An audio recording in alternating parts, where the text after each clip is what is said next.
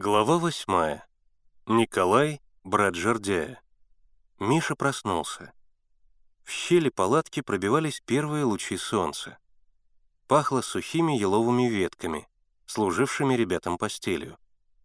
Миша просунул часы под полок палатки. Что такое? Всего полпятого. Может быть, часы остановились? Он поднес их к уху и услышал равнодушное тиканье. Пытаясь снова заснуть, Миша натянул на себя одеяло. Но сон не возвращался. Беспокойные мысли лезли ему в голову. Но за всеми заботами, которые владели им теперь как вожатым отряда, неотступно стояла мысль об Игоре и Севе. Не в силах больше заснуть, Миша осторожно, чтобы не задеть лежащих кругом ребят, выбрался из палатки. Поляна была подернута прозрачным холодноватым утренним светом.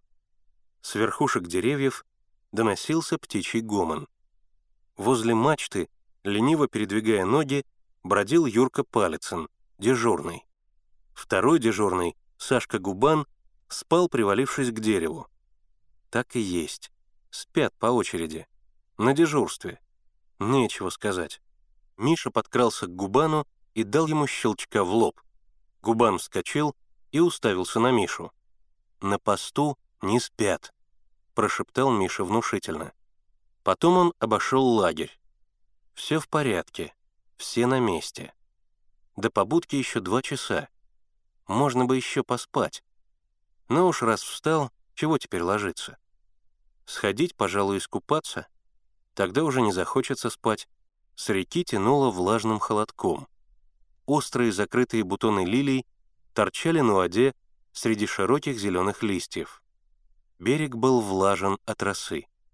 Миша разделся, бросился в ледяную воду и сожженками поплыл на другую сторону. Он раза три переплыл узкую, но глубокую речку, пока, наконец, согрелся. Но когда вылез на берег, снова ощутил холод. Стуча зубами, он долго прыгал на одной ноге, пытаясь другой попасть в штанину. Потом он увидел подходивших к реке Николая Рыбалина, брата Жордяя, и еще одного крестьянина из их деревни, Кузьмина, пожилого, хмурого, бородатого мужчину. Они шли к маленькой бухточке, где неподвижно покоилось на воде несколько простых деревенских лодчонок. Увидев Мишу, Николай заулыбался и приветливо махнул ему рукой. Это был человек лет 25, в накинутой на плечи старой солдатской шинели без хлястика, высокий, худой, костлявый.